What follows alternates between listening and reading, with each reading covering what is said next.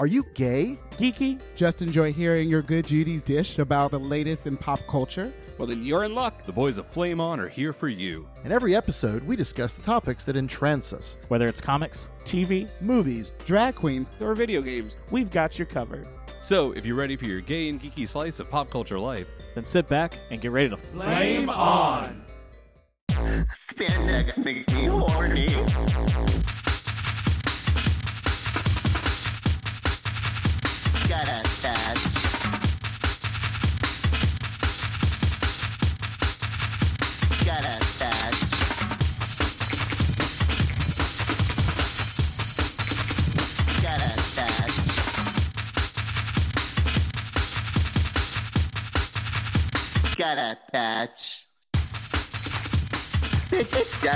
Just no, for real. I'm serious. This is just. Just petting.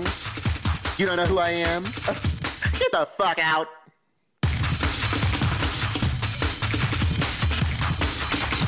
Gotta touch.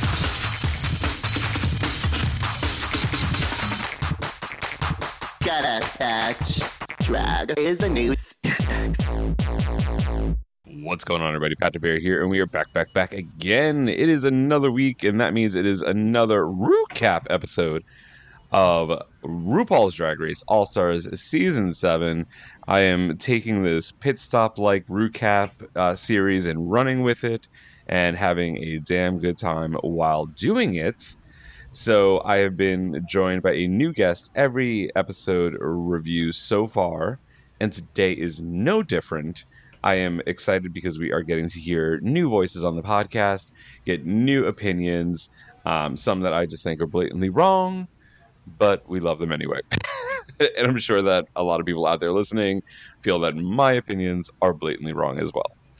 But I am excited because I am being joined by one of my Chicago peeps and we're still doing this remote. That's the best part about this. We, we the show has gone remote because uh, you know we used to all be in the same city and we were we would all get together. And now I'm recording with somebody in the same city but still remote. But that's the that's the wonder of this world right now.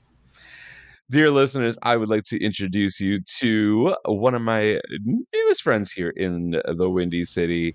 Uh, sometimes trivia buddy, sometimes just drinking companion out in the wild. Let's have a big round of applause for James. James, what's going on, my friend? Hey, everybody, how are you doing? I am wonderfully hungover from the Pride festivities, as we all should be here in Chicago. You know, if you ever have those like moments where you wake up and not not just like you wake up and the, the first word that comes to your mouth is "fuck." Like the, the the word that came to my mouth this morning was, "I just don't want to fucking do it." It was just like that Mhm. one scene from SpongeBob where he's in Sandy's tree dome and he was like, "Water." Like that was me this morning, but like a lot more elevated and skincared. So. which is important. Which is Oh, yes. important. I didn't look Yes, wrinkly, but I was definitely dehydrated. I I oof, I hear that. I woke up at four something in the morning. Mind you, we got home at like two something, and then I had to take the dogs out. So it was probably only like an hour, an hour and a half of sleep. And I woke up and I had the biggest headache, and I stumbled to the bathroom and shoveled a handful of ibuprofen in my mouth Oh yeah. and a big old scoop of water and said, "Oh, please let this work." Yep. And for the most part, it did. But I still did not get out of bed until like ten o'clock. It was a good thing Oh, we had yeah. taken the dogs out at two because Havoc would have just, yeah, yeah. Thankfully, he let me sleep. I have a very good dog in that respect. Yeah, no, I we got home. It was probably like maybe like twelve forty five, and then um, we decided to get in bed, and then we had McDonald's, and then I took a multivitamin and then chugged Pedialyte for the second time this weekend. And I woke up and I was I was okay, but I was still just like headache, dehydrated, just you know every every Pride I feel like I consecu- like consecutively put myself in like the worst situation, but like they get better every year. So this year's idea was hard seltzer with vodka and pineapple juice. But like three of those in a row while we're at the parade. However, it was like four shots of vodka in this cup, and we're just watching there screaming. The cell block guys go past, and we see our friends, and then we go back inside. and We were done. So that that was my extent of the parade this year. I actually watched. This is my first time being in Chicago for uh, like an official Pride parade. Uh, I moved up here. In the literally it should have been April first. Yeah. that was when my lease started, but I got up here March thirty first, and um, so but twenty twenty. So it was two weeks after the city had shut down. So we have not had an official Pride parade, even though there was supposed to be like a Pride parade last October, but they ended up canceling that uh, last Yeah. minute as well. So this was my first one, and I am fortunate that uh, you don't live that far from me. You're down the road, No. essentially Yeah. like what five or six blocks, but about three blocks the other way is the starting point of the parade. Oh yeah. So all we had to do was walk down to the start point, and we just watched it from there. And I was actually impressed. We were out there for an hour and 45 minutes. I have a whole bag of random shit that I do not need oh yeah. from corporations that I probably will never buy into, buy product from, or except for sweet tarts. There was Yeah. a sweet tart float. There was, and, And they were I- throwing them. Yeah, they have this. I did not know about this, but they have these sweet tart, um, like gummy remixes. I think is what it's called. Do they? And it's like two shells, almost like gobstopper like, of sweet tarts, and then like a chewy gummy in the middle. Ooh. It was like crack, and they gave me the first taste for free, and I'm gonna have to go buy a bag because Yeah. See, my problem with candy is like, you go out there and you see that there's like always your classic candies. You got your sweet tarts, you got your Smarties, you got your Hershey's, you got all of those. But then suddenly, some marketing team goes and like, what if we did this absolutely batshit idea that's gonna like tell these Gen X and Gen Z people, this is the candy you want. But anyone over the age of 28 is gonna sit there and go, I am calling my dentist. Hmm. I'm still going to eat that candy because why? I want to know what the cherry limeade nerds taste like. Who doesn't? yeah, But I Oh, will yeah. say that, you know, nerds are just those kind of candy that allow you to understand what it's like if you want to eat aquarium gravel, but that's okay. and enjoy it, Oh, yeah. and enjoy it. I think the funniest thing, though- Oh, continue. oh, I'm so- I was just gonna say on the parade candy uh, tip, I want to know who thought it was a smart idea to have any chocolate, because one of the floats was throwing out York peppermint patties in an 80 degree day in Chicago. And literally, they threw it, and by the time it reached us, it like it fell, it bounced off somebody, hit the ground, and I picked it up, and it was 95% melted. Oh, yeah. Like, "This is disgusting." I mean, what a lot of people don't know is that York peppermint patties are 95% just like hydrogenated peppermint oil. Like it's it's it's like oil and sugar spun with peppermint oil in it, and then they cover it in chocolate and they're like candy. And like half the time, I'm pretty sure if you were really desperate, you could use it as lube. Like, it's Probably. disgusting. Yeah, But I got enough of those packets though from the parade as well, so I don't have to worry. Yeah, I think my favorite part of the parade this year was seeing the college that I went to um, had a, like a float, but it wasn't really a float. It was just the like the one of the basketball buses driving by with my college's name on it, and I was like, "Yes, DePaul, give us nothing." Oh, the DePaul Demons. Yeah, I saw they had uh they had stickers. I think I got one of those stickers. and I was like sitting there, and I was like, "Okay, so you can get, you can do this, you can do the bare minimum, but you have the largest amount of LGBTQA students in a Catholic college in the entire world." Yeah, yeah. But- yeah. My favorite was seeing um the the giant group of churches where like the parade organizers were like, "Oh, you're with the church? Just stand in this area." It wasn't. There was no like line of. It was Yeah. just a mass of people with random like sign holders for the different churches, like all Yeah. all jumbled into one mass. It was just like a like a conglomerate clusterfuck of Christianity and like whatever other denominations of you know denial, but we're not going to go there today. Not today. Not not on this good day. Uh, so we are here to discuss RuPaul's Drag Race All Stars Season 7, the legendary, legendy, legendal, legendy uh, season full of winners. So before we dive into episode number seven, I can't believe we are like past the halfway point at the at this point. It just feels like it it honestly doesn't feel real, and it It's feels flying by. yeah, which is great. But Like, I mean, good for me uh, and good for you because last season was like pulling teeth. Well, because it was like seven thousand years long, and nobody went home for a good four and a half of those years. And then suddenly it was like, why is Bosco still here? Just- it's not chocolate.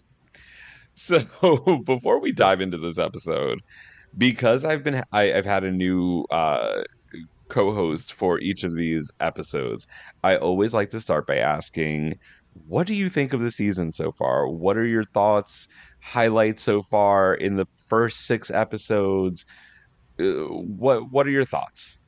So three of my favorite queens are on this season, and like I I, I kind of grew up watching RuPaul's Drag Race because I I'm very I'm I'm younger you know to the generation that under you know went through drag queens and Drag Race.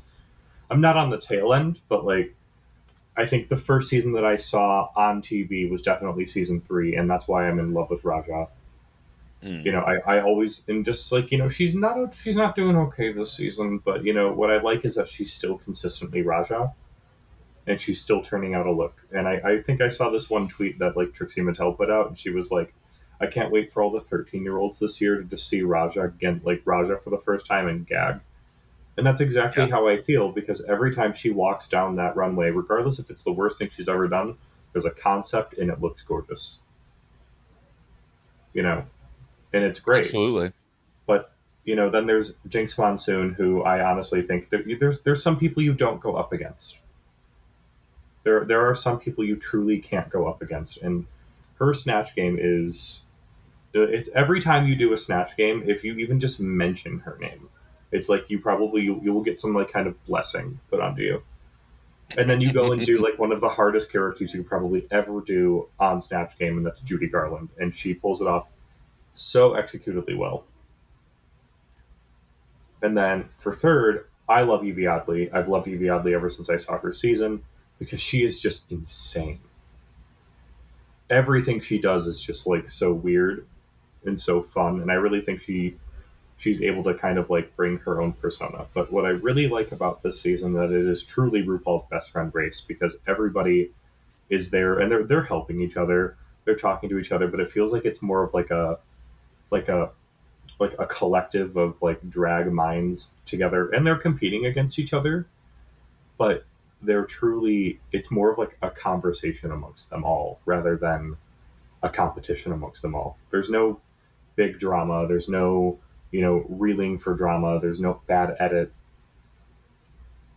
except you know the Vivienne is there but that's okay um but yeah, no, I, I'm thoroughly enjoying the season. I'm I'm I'm excited for the acting challenge next week because I I just think Jinkx is gonna walk in and she's gonna be like, "Hi everybody, I'm so sorry, but um, this is mine already.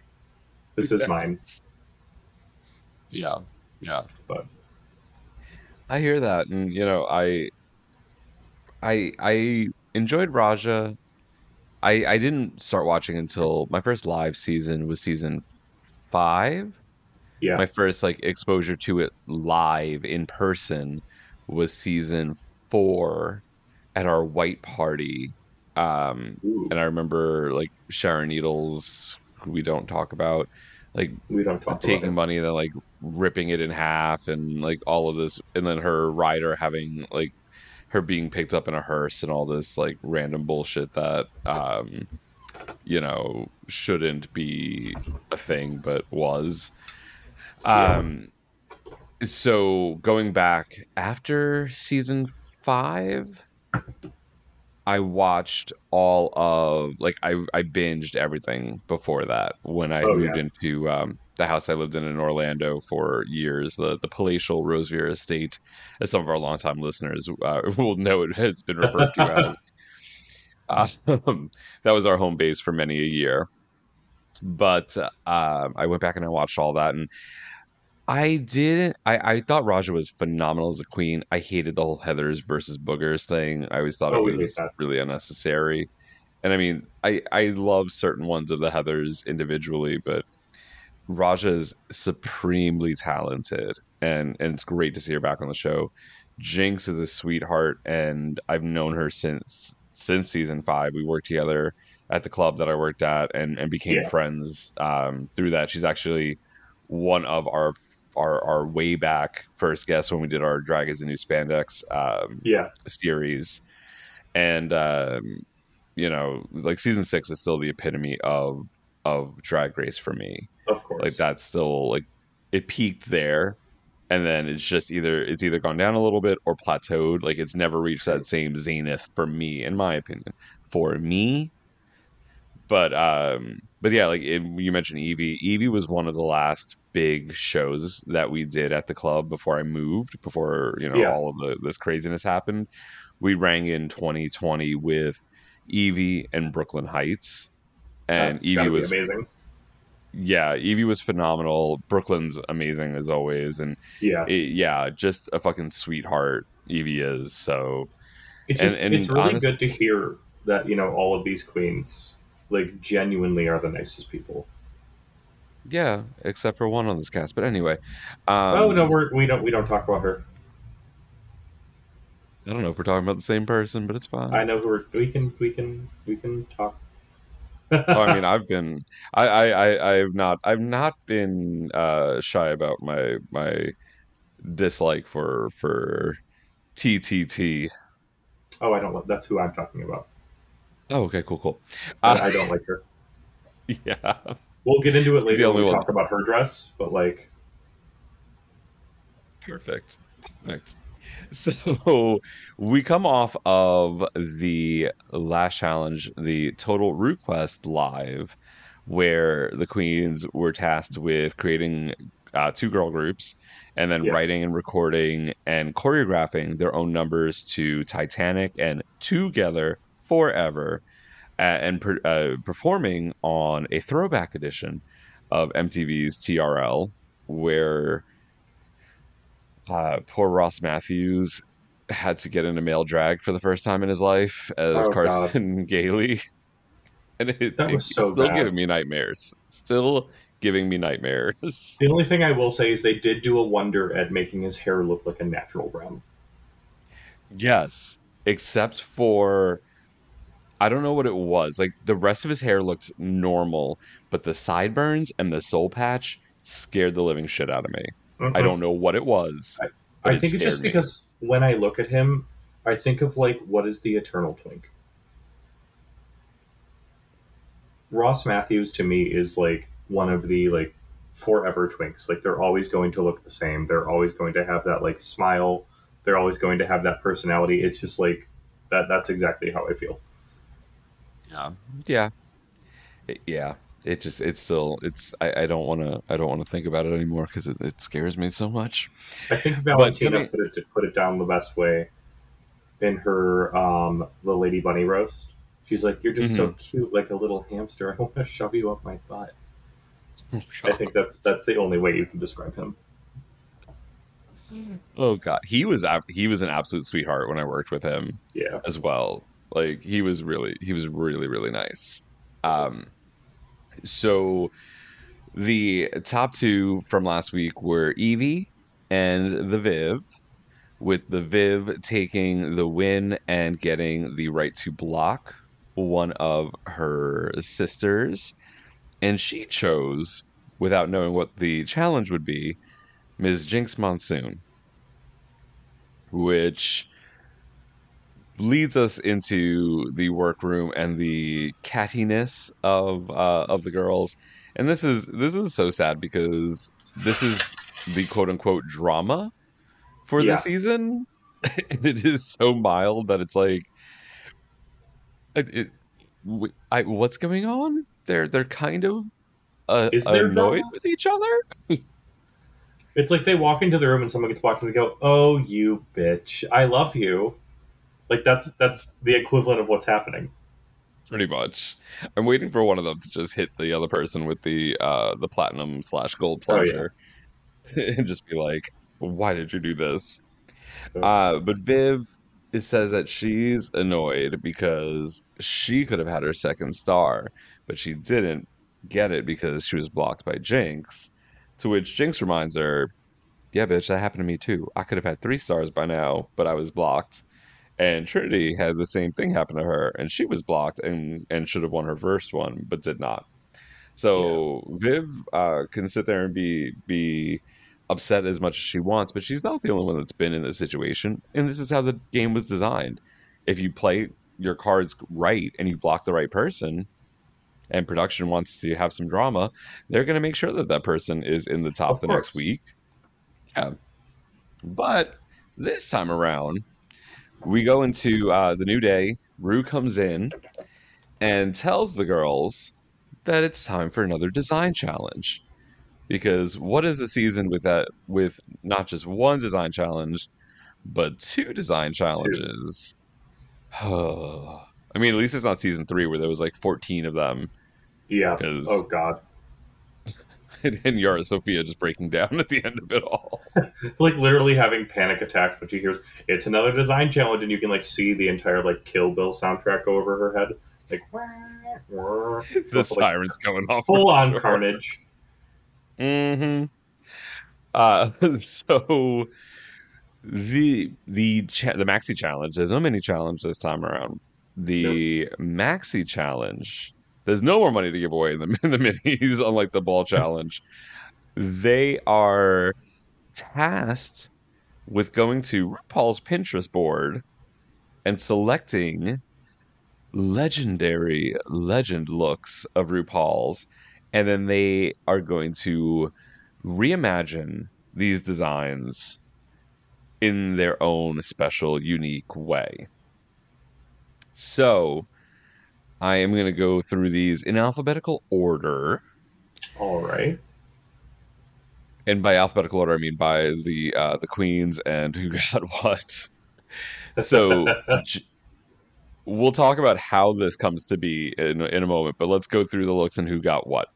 Jaida ends up with the tribute to Diana Ross from the Yes. 2000 Divas live concert. Jinkx gets the Down Under season one promo.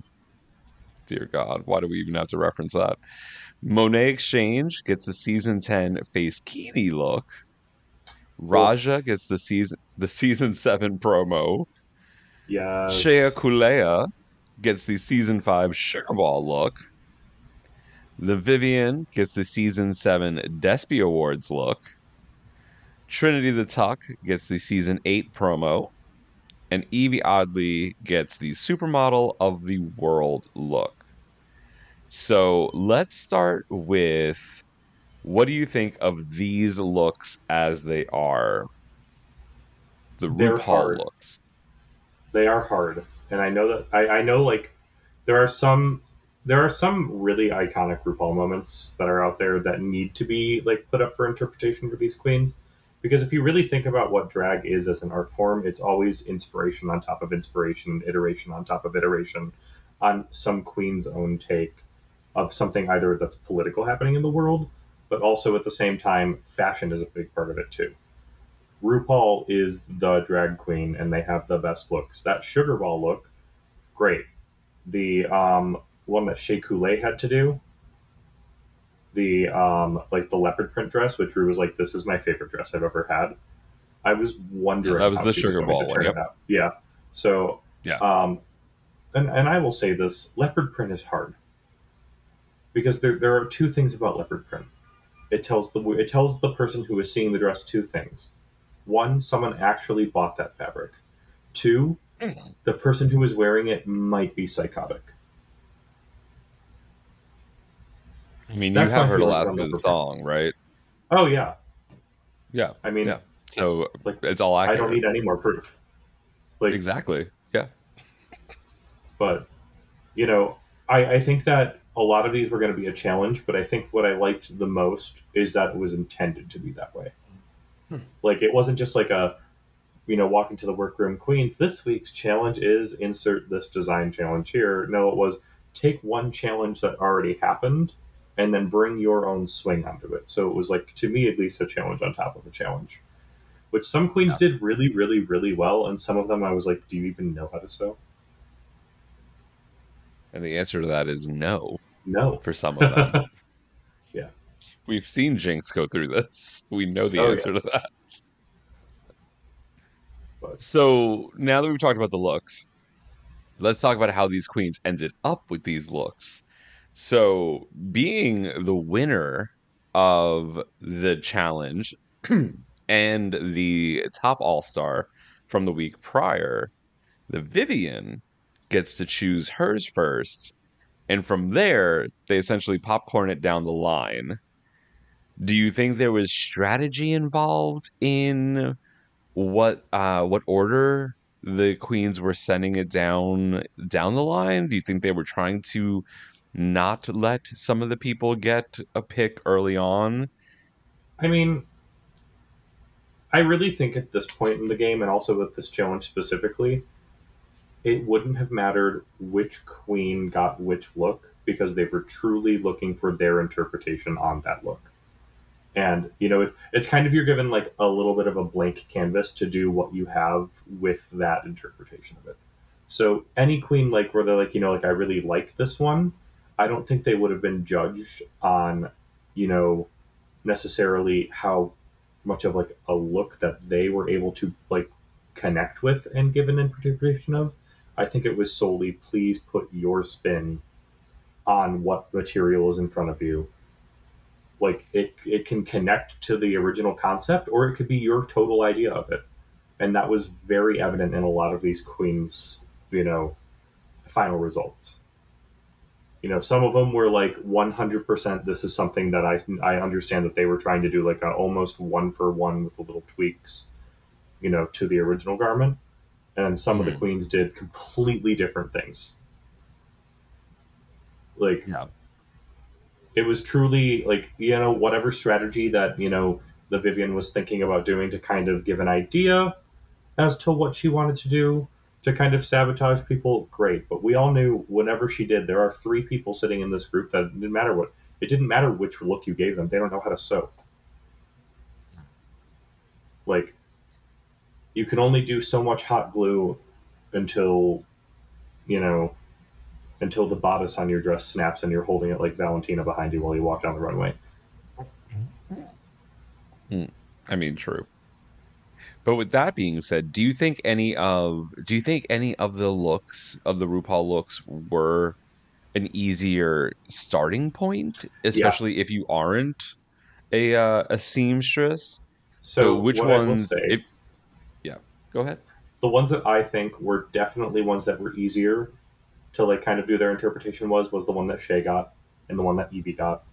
Like anything that's more of like a traditional, like, you know, something that I could go off a rack and get a couple of things and put on it and it could be like my interpretation of it, great. But um, something like Jaida, Jaida would have to, you know, like some of the the which one was out again? The mask or the Diana Ross one. Yeah, Jaida was Yeah. the Diana Ross look. Yeah, the Diana Ross look. You have to have like skill to kind of sew dresses that are very cut up like that. You know, it's it's more so like understanding how to cut a bodice, how to, you know, how to like double a hemline or to slip stitch back so the seam doesn't show on certain things. And she did it. I didn't actually hate that look, but like it definitely was a lot harder than something than what Shea had to do, which was work with a print. Oh yeah, and the fact that this was a a fabric that came that was that was sequined, giant Yeah. So when you're having to sew that together, that's Yeah. not something that's that's going to be super easy. And I think it was Yvie that mentioned it or that brought it up in the workroom. I don't know if it was in the the walk around with Rue or or just in conversation, but when it was brought up, like I would rather like I would be doing this before uh, putting it through the sewing machine because I wouldn't want to have that that issue with the with the the giant sequins. I mean, if you sew it- over the attachment to a sequin, you are basically destroying how it's going to dangle on the outfit, and you can tell when someone sewed over it. Mm-hmm. Exactly. Um, but I did find it, it a bit difficult and I get I kind of get why. But the fact that they had a pink leopard print outfit and then provided just plain pink fabric, Oh yeah. they were saying whatever happens, you are going to be tasked with having to do something on this fabric because you can reinterpret something, but even if you don't have an homage to that print, it it's not going to carry the same. Correct. And like on top of that, you have to know how to paint a leopard print and you have to make it look organic. Because if you're just doing like what some other queens have done before to make leopard print, which is just do smiley face filled in with like a different color or like squiggles, and you're like, that's that's squiggles. That's not leopard print. Like there is an organic shape to what leopard print looks like. You know, hmm Oh yeah. but I think these queens pulled out good looks. That's what I will say. Yeah, overall, I think uh, I, I think they tackled the challenge in their way and made the most of what they had. Um, I don't, I don't know. This this challenge was so weird to me because I get that we're doing something that's focused more on a RuPaul look, but with the design challenge, when there's only one design, and I know that the girls are making them on site, like that's that's huge. But it almost feels like when you have a ball challenge already, Yeah. to then go into a challenge with one look, where's the like? It kind of feels uh, like a deflated version of the ball. Yeah, it did. But I will also say it did feel like I do feel like they're starting to run out of ideas of what to do for challenges. You know what I mean? Yes, yes. I was gonna say the same thing. Like, there are other things that they've done on other seasons where you could have said, "Hey, let's do this." Like, and I mean, I know we get another acting challenge. Yeah, obviously, that was that was gonna happen, but yeah, like it, it just feels like there was almost like a they planned out ten challenges and then said, "Oh shit, we have eleven weeks of challenges we need." Oh, let's just throw a design. Let's just throw in this there." one. Yeah. Yeah. It, and it just, I mean, it's always fun to see the dynamic. It's always fun to see this cast, especially them all be in the room together and them, even if they're stressed out and they're doing their looks. And yes, it does show the camaraderie, does show the the sisterhood in there. Even if I don't like a specific queen, they they're you know being there and going above and beyond in a in a competition like this because one they know nobody's going home and Yeah. two they if they're that comfortable in their own um their own creations you can help somebody out that is struggling Exactly. because they're not going to win they're not going to beat Yeah. you so it definitely shows that that softer side to everybody where a normal season of drag race you'll see that a bit but it's almost a detriment Oh like yeah. think back to season 10 when asia helped everybody else and then didn't give herself enough time and i mean that's on her as well like I mean, it is on her. the- yeah put the you put the face mask on you you put the life jacket on on you before you help somebody else Correct. you know you always got to always got to take care of you first and then with whatever time go go for broke and help out people but Do you love anime, gaming, movies, and discovering how your favorite pop culture affects everything you do? Then join us on Crunchyroll Presents The Anime Effect. I'm Nick Friedman. I'm Lee Alec Murray. And I'm Leah President. Every week, you can listen in while we break down the latest pop culture news and dish on what new releases we can't get enough of. Whether you love movies, I'm going to tell you all about the uh, hopeful 4K re release of Tron Legacy that happens. I'm right there with you. Or music. The music in this show Yeah. is absolutely incredible. Or anime. And under this mask is another mask. you can discover your new favorites right here on The Anime Effect. Listen every Friday wherever you get your podcast and watch full video episodes on Crunchyroll or on the Crunchyroll YouTube channel.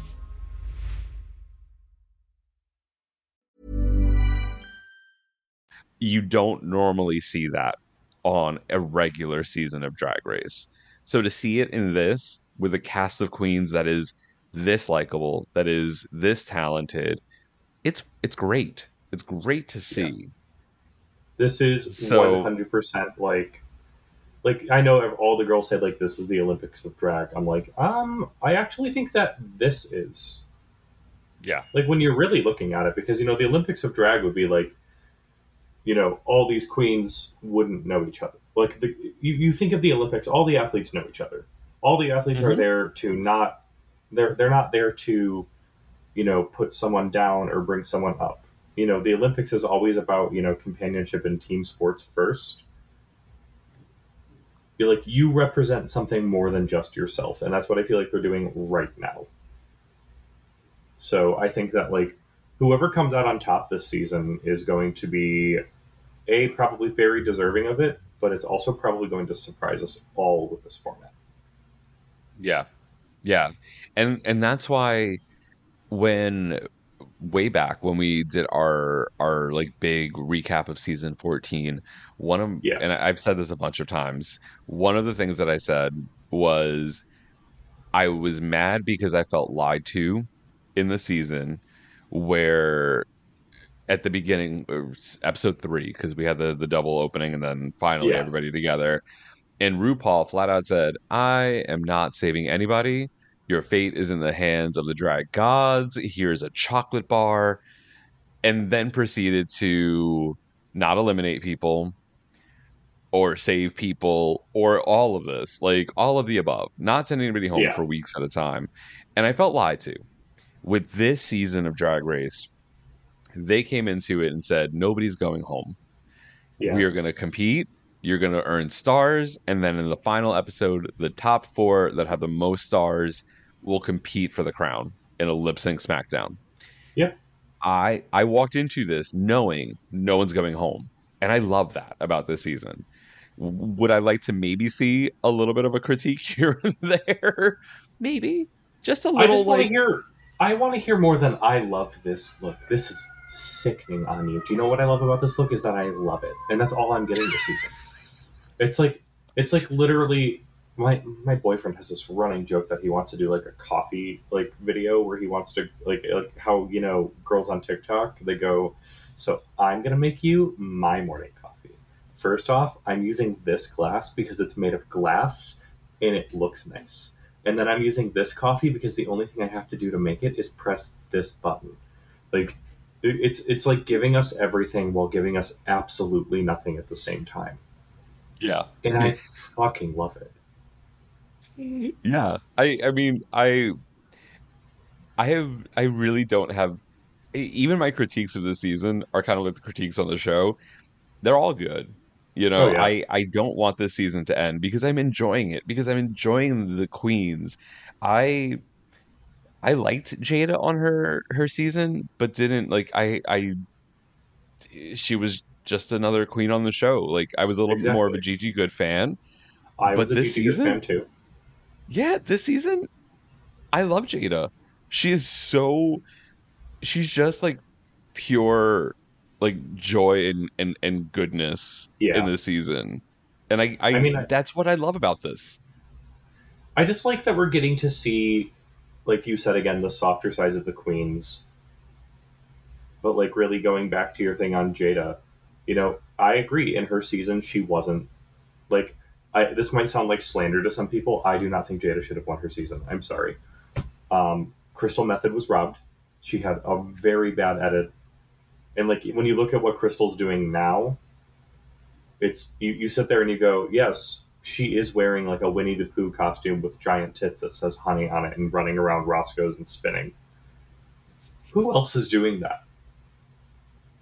Who else is doing that? She also did a, a, like an outfit that was a giant pinata and then came out and did her song, which was I'm Like a Bird with birds and then vomited. Like there was no, uh, there was nothing other than concept to everything she did, along with everything that Gigi was doing because both of them, every single look they had had a concept. Jaida literally just walked around her living room. Very tiny living room. I yeah. I mean, I won't. I I don't. I don't discredit Jaida in the performance throughout the season. She was consistent. Did was it was it tops for me? No. I I think Gigi should have won in my opinion. Oh yeah. But she's you know, I I'm I'm glad to see this side of Jaida because she was a bit more reserved in Correct. season 12. So she didn't bring the same energy to it, which she probably did, but we didn't see it because it was Yeah. edited like a normal season where you've got to have, you know, eh, not a villain edit because it really wasn't. I mean, we just had that like walking blur that technically ended up getting the uh the, the villain edit of the season, but it, it it was very interesting. So so to see them, and especially the ones that are are got their crowns uh, during the pandemic, ish, yeah. Yeah. I mean, Monét and Trinity were closer to it, and they they still had. We still hadn't really answered it. They had about a year. Same with Yvie, but it was still they didn't have a lot of time Yeah. with their crowns. And then Shea with All All Stars five, and um, and Jaida with season twelve. You know, they they didn't have as much time or attention in their their reigns as uh, some of these other queens that have been around forever, like um, Jinkx and Raja. But either which way, let's head to the main stage. Before we talk about the queens, what did you think of RuPaul's look? Do you ever do you ever look at RuPaul and go, "What are you wearing?" Um, like there are yes, sometimes you they get up there and go, "I don't know who put this on you. Do you even decide what you put on your body anymore?" This dress was phenomenal. Okay. I love this dress. this is the one instance that I saw RuPaul on this stage in a very long time, and I was like, you know what? I don't hate this dress. It was there was a concept to it. It was it fit her body. You know, it, it's not like the other dress from earlier this season, which was literally just like a little bit more elevated than something that Maddie Morphosis got sent home wearing. Like the second time she's done a dress like that. yeah. And I'm like sitting here. This one was great. It like it was the pink one. It had like the slats on it that like kind of formed her body. There was embellishment in the center. I absolutely loved it, and it looked great on her. And that is some, something that you can even ask my friends when we talk and watch Drag Race. I am very critical of what RuPaul puts on her body because, you know, the moment she's done wearing it, I guarantee you she rolls it up and puts herself in sweatpants and calls it a night. I was going to say that was a swerve because I was about to be offended Oh, because yeah. I love this outfit. It's it's such a I mean- great outfit. The the nude illusion panels in the center Oh. could have been a little bit darker Oh, if we were going for nude illusion, but I mean, that's my only. I wonder if Raven didn't powder because it was a very, very fine meshed dress. I wonder, like, if the nude illusion was supposed to be nude illusion, but Raven decided to go, I don't think I'm going to put powder there because if I do, it's going to ruin the garment. I mean, yes, but I still think that the the panels could have been a little bit like. There's no point in time where like Rue would ever be that light, even if you powder in that area. It, you're still Yeah. not gonna. If it was just a, if it was a little bit darker, and that's been a problem. I don't know if it's if they've changed the lights and they've turned them up even more, but nude illusions on this runway have not been working. Um, a bunch of the, the the titty bibs from No. the Night of a Thousand Dollies all looked That was- weird, really weird. like, oh my god. But, like, also, can we talk about the chain? Like, the like the thing Yes. that pulls the outfit together is the chain that just goes down and, like, engulfs Holds, it brings the and- strap over her shoulder Yeah. too. Yes, and then on top of that the shoes and the hair looked gorgeous everything was like a well-rounded concept that i absolutely loved looking at yeah. Oh, it's stunning, and the hair, um, the makeup. I mean, she's only like a shade darker than Raven. Yeah. Anyway, and then there's michelle um and then Michelle Visage. Um, so we head to the runway. I, I usually don't break down each individual look. We kind of just You're do a, a highs and lows. What were what were some of uh let's start with the lows. Which of the eight queens maybe didn't hit the mark as well as they could? So give me a couple of seconds because I have all the pictures saved to my phone. Okay, cool, cool. So I I always like to think that I I give queens a little bit more of like a, a good feeling in how I you know look at them, but I did not like the Vivienne's outfit. I am so sorry. It just felt like she she wore the same dress and hiked That's it up in the front. Like I was like what I was saying earlier is you know I really like the queens who brought something that was completely different than what we were looking. hmm Yeah. This was like if she went to Moulin Rouge for the Can Can show, took that dress off RuPaul, went there, and then ripped it over her head after getting fucked. That's what happened. yeah. Um, you know, that was that outfit. Um, Jaida's outfit. I'm sorry, that woman with the sequins. That that is. I understand the what she got and what she had to work with, but if you're going to do an outfit that is a very low cut V, one of two things is I need you to make sure that your hemlines are straight. I need you to make sure that the cut in the center is equal and even, and that you have room for the padding that you have in your dress. Absolutely none of that happened. This is probably one of the worst things I've seen her wear, and I love Jaida. And then, even worse is the wig. I don't like the wig. It's very much so. Like to me, she It's went to. Yeah, it is very pageant, but it looks like she went to the pageant store and got like a shake and roll wig, and put it over one of those things that you can get at Hobby Lobby that holds wigs, and then she left that on top of her head. Um, but it's okay. You know, not everyone has good days. And then, um, ah, Jinkx. You know, uh, there are. Not everyone wins everything. Not everyone is good at everything. But I, this outfit, honey, you you need to. When she was in the workroom trying to like put the corset she sewed over her, Mhm. and she was like, I don't know how much weight I can lose in 12 hours. I was like, honey, I don't know how much sewing you can learn in three. You mean yeah. But it, it was Yeah. conceptually good. But all of that, I don't necessarily think was the best. But none of it was like bad, bad, but it wasn't good. You know what I mean? I yeah, and apparently, like I saw her post, um, like the professional pictures that she she did in the outfit, and I guess the wig that she wore was the wig she wanted to wear wasn't ready or something had happened to it, so she wore this wig, which Yeah. itself is just bad.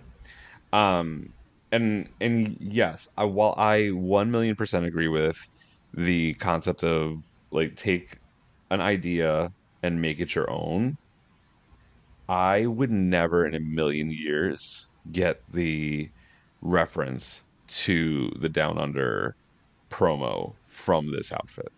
Absolutely not. Like, there's no reference. It's 100% like. Like, I, I, I just want to know, you know, what does she know about the concept of fashion? Because that that just kind of gave me like if you the one where you did your you know like the first design challenge you did in the ball that's probably like you know okay if you if you if that's the baseline i have to go on to understand your talent of sewing that's that's that tells me you don't know how to sew. However this one if you were to give me and show me and that was the first thing that i saw this season and she was like sorry guys i can't sew that's a little bit of a different story because this gives me the idea that she actually knows how to do something Mhm. and i know she got a lot of she got a lot of you know help from you know volta trinity but like you know it was still something that I could look at and go, you know, it's not bad, but what you did for the purpose of the challenge was very bad. Yeah. I um, fashion has never been a Jinkx thing, and I mean I know that there is. It's what you see in your mind and what you're able to create are two different things. So when she goes to designers and says, when you know the Lady Hyde or or who I know did a lot of her looks for this season, um, or whoever it happens to be, and and says, "Hey, this is what I'm thinking," and and goes through a thought process.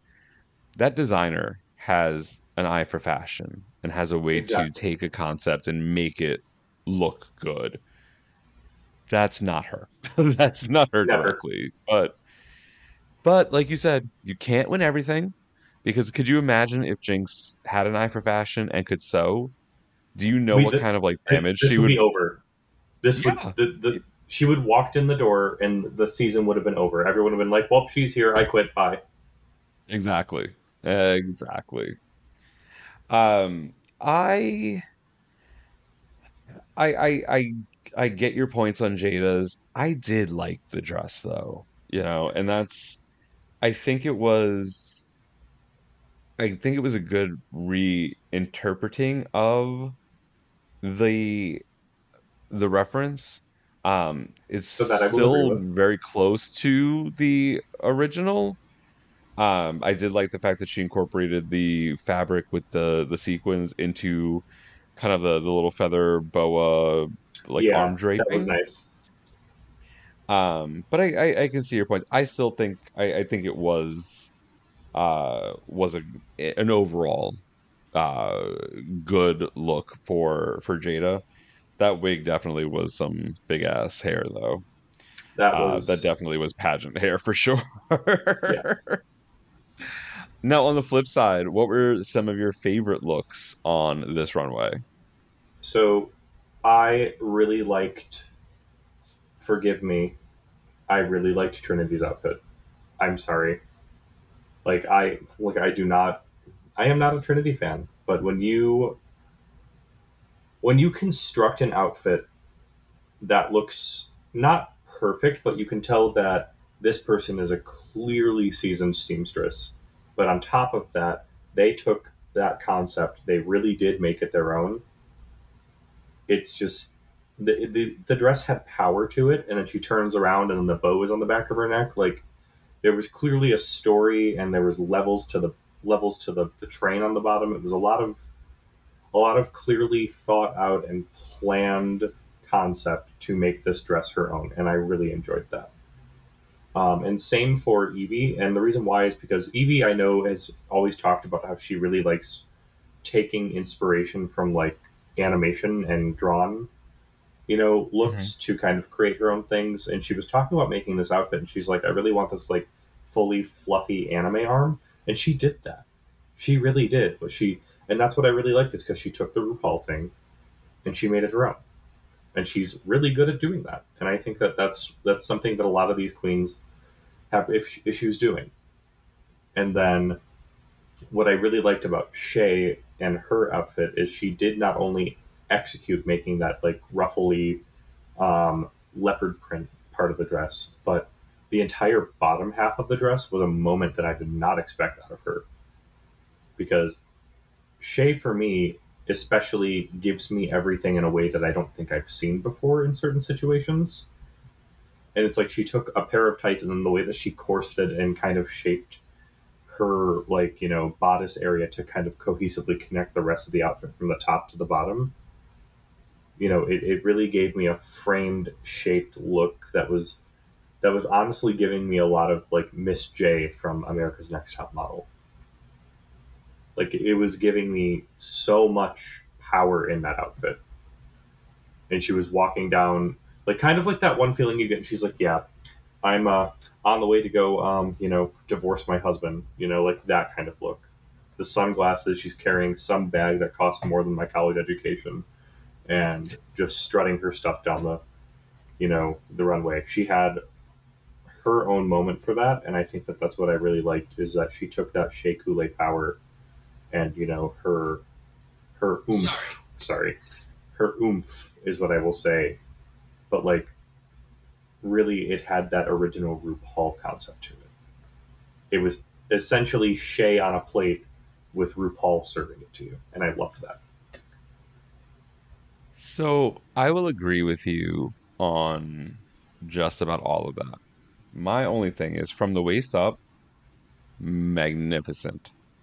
The walk, everything. The oomph, totally. I just feel like no matter how good the the the pant, that tight was, compared to the complexity of the top half, it just felt unfinished. Oh, I, I will agree with like that as well. Yeah, it just felt like there needed to be a little something, and it was probably because she was so detailed with the the leopard print and making that and turning all of that into the top half, because that top half was phenomenal. Yeah. If she had even figured out a way to incorporate the the leopard print into the pant, I think she would have won. Well, because I, there I would have been a little it right something now. there. You know, I'm looking at it right now, and she did attempt to put the leopard print on the bodice, and you can see that. Like there is some yellow and there's some black there, but it looks like she kind of just used paint. And I think that's Oh, why and I love that. confusing. Yeah, no, I'm I'm not mad about that because I see the pink, I see the the paint like right dead smack like right over her the center of her stomach, uh, or her abs, I should say, and it, it's just that solid pink pant that just feels like Yeah, you put on pink pants. Cool. yeah. It just I would have wished that there would have the, the print would have been on parts of the pants, is what I was saying. Yeah, yeah, absolutely. If that had happened, I think she would have. I think she would have been a shoe in. Yeah. Because honestly, to take that that that plain fabric and turn it into that Yeah. would have been, I think, everything. I think she would have Would been a top phenomenal. two. Yeah. So um, with that, our top two all stars of the week are announced as surprise, surprise, a repeat from the ball challenge. Trinity the Tuck and Jaida Essence Hall. I already have a feeling I know the answer to this. Do you agree with the top two for this week? No, I don't. who would you put in place of Jaida? Because I I'm going Uh, to I'm going to go out on a limb and say that's who you uh, would replace in this top two. I mean, I will say this: I would either have thrown um, Shea or Yvie in there. Okay. Um, and I, I, I do think that Shea's outfit in the interpretation of that, you know, leopard print, I really think I would have put Jaida in another, in like, you know, switch them out. But also Mhm. at the same time, you know, for the idea that what I really did like is that we did have Yvie's outfit look pretty good as well. So like it would, it would be a close switch for me, but I would honestly say that I would I would put Shea up there instead of Jaida, and it's very close because you know Jaida did really have that concept to that outfit. It was just it it did not land for me. You know, like it was good, it just didn't land. I think Shea's landed a lot better, and it was weird to hear the critiques about it because they were they were a lot more critiquing Shea very highly about this outfit over Jaida. The way they spoke to each other or spoke and critiqued it, it was like, I love this, Jaida. Good for you. Shea comes out here. Shea, you made the perfect outfit. This is gorgeous. You had so much power. And I was like kind of confused in a way. Yeah, they, they like to do that from time to time where where they just throw you a, a complete curveball and say, We know that we said you were the best and nobody could ever beat you, but surprise, somebody did. It's like uh, the entirety of um, the finale of All Stars 3. They're like, Talk about All Stars 3. I love you. Shangela, you're great. Trixie Mattel. Like that, that, that's how, that's same thing, getting Shangela. Um, anyways. Yeah, but I, I think, you know, that would be my, that would be my switch. But, um, I do think that, you know, for the purpose of what we are talking about and the challenge winners, you know, I, I do think that they did make the right choices. But if it were me, I think it, Shea would be a very close, like, let's pop her up there. Yeah. I I I could see that. I could definitely see that. So the top two lip sync to "I Want Love" by Jessie J, with Trinity the Tuck taking home the win and ten thousand dollars, and getting the right to block one of her sisters with the platinum but really gold plunger, and she chooses Ms. Yvie Oddly. Do you think this was the right choice? Um, I mean, Yvie's doing a lot of good things, and I will say she is surprising me the more and more we go down this this competition. But you know, knowing what we know about next week's episode already, you know, like people don't realize like you gotta go dirty, you gotta go deep. you know, the first episode they were really going dirty because they were like, "Shea Couleé, here you go, like here you go, have fun, congratulations." someone's blocked Jinkx once too, but you know, I we already have the proof that Jinkx, like Jinkx is going to pull this out of her ass and it's going to be phenomenal. Yeah. Like everything she does when it comes to acting, she might flop every once in a millennium. But like we're talking about somebody who needs their own show. Oh, for sure. For sure. Like and if they if they knew what was coming up, it would be a whole different story Oh, yeah. because you know that plunger would have gone to Jinkx again. again. And I mean, that's that's nothing. That's not to say that Yvie doesn't have the potential to, to be a top two All Star next week. She did Oh, win the you know the acting challenge, the the movie challenge on her season. She did. But when you think about this, like you know, you know that Jinkx is going to be in that top two. Like no matter what, you know that's what's going to happen. Like what I said, there are just some people you don't go up against. Yeah. 100% agree. So, with that, let's get to my last question that I ask everybody that joins me on this this recap uh, series. Who are your top two All Stars that will be lip syncing for the crown in episode 12? Um, it's going to be Jinkx, and it's also going to be um, I, I it's a it's a it's a tie for three. It really is for me because I know Jinkx is one of them. I know Shea is one of them. I can't decide if it's going to be Trinity or Monét. Okay. I'm a Jinkx and also Monét realized- fan. We just uh we just went this through this entire episode without even talking about Monét. Poor Monét. Poor Monét. There wasn't a lot. No. It, it was wasn't a lot this you know this episode Monét. I love you, honey, but like you missed the mark apparently because I don't remember shit. I mean, and it wasn't a bad look. She created a great look. I didn't feel like it was a huge like reference to that look. It was more it was less a season 10 Facekini reference Oh, and yeah. it more felt like what um the season 11 queens had to do when the runway was Facekini's. Yeah. So, So now that I'm looking at it again, like it really looks like she went to Studio 54, hired um, Vivacious to like throw paint on her in a bodysuit and walked out. I mean, she made all that, so good on Oh, yeah. her. Like good on her. She made the hat too, so Yeah, I mean it's it's a great look, but like, you know, it doesn't it doesn't give me that it doesn't give me that RuPaul look. It I know it Yeah. references that RuPaul look because it's become such a thing in drag race the Oh, yeah. drag race collective mind um where it was more of a Leigh Bowery uh club kid look correct.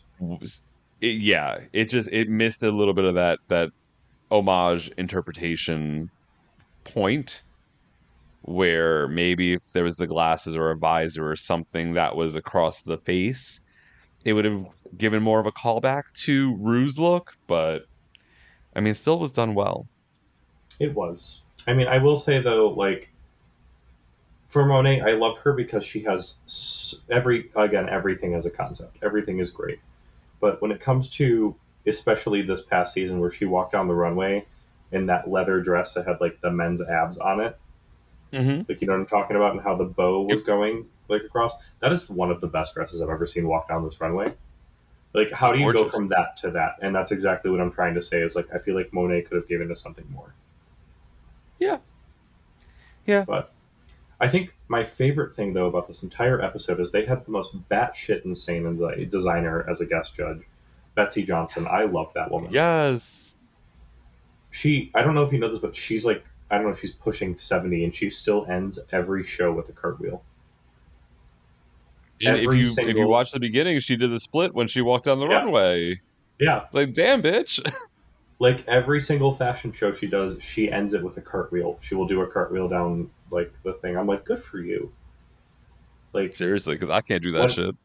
like I would like goodbye my hamstring, my ass would be deflated, and we would be gone. Like, like I'm actually wondering that at this point in my life, if I tried a cartwheel, would like my elbow just like pop out and I would get a concussion for hitting my head on the concrete? Like, come on. I mean, that would probably. I I don't even I don't even want to think about what would happen if I tried.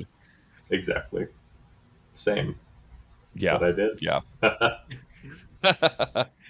well, James, thank you so much for joining us on this episode uh, recap for All Stars 7. Would you like to uh, share with the listeners where they can find you on the social medias? Cool, cool. So if you want to find me, you can find me on Instagram uh, as a James Dean Speed Queen, all one word. Um, you'll see me looking at the camera with my hand up, giving you a wave. And then you want to find me on Twitter. It is Dat Amygdala, D A T A M Y G D A L A. Love So- it. Love it. Both are just as active, but you know, come say hi, give me a follow, and uh, watch me just you know shit post both of my feeds. That's what that's I'm that's what I'm there for. That's exactly what I do. Well, James, again, thank you for joining us. Dear listeners, we appreciate you so much for listening to all of these episodes. We hope that you have enjoyed your ride with us. If you uh, would be so kind, go check out our website at flameonshow.com.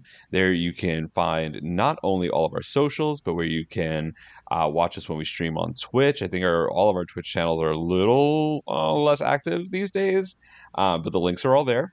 You could also find uh, Brian's Rainbow Spotlight interviews, as well as a link to our uh, Threadless shop where you can purchase your own Flame On swag, like our friend Jamie.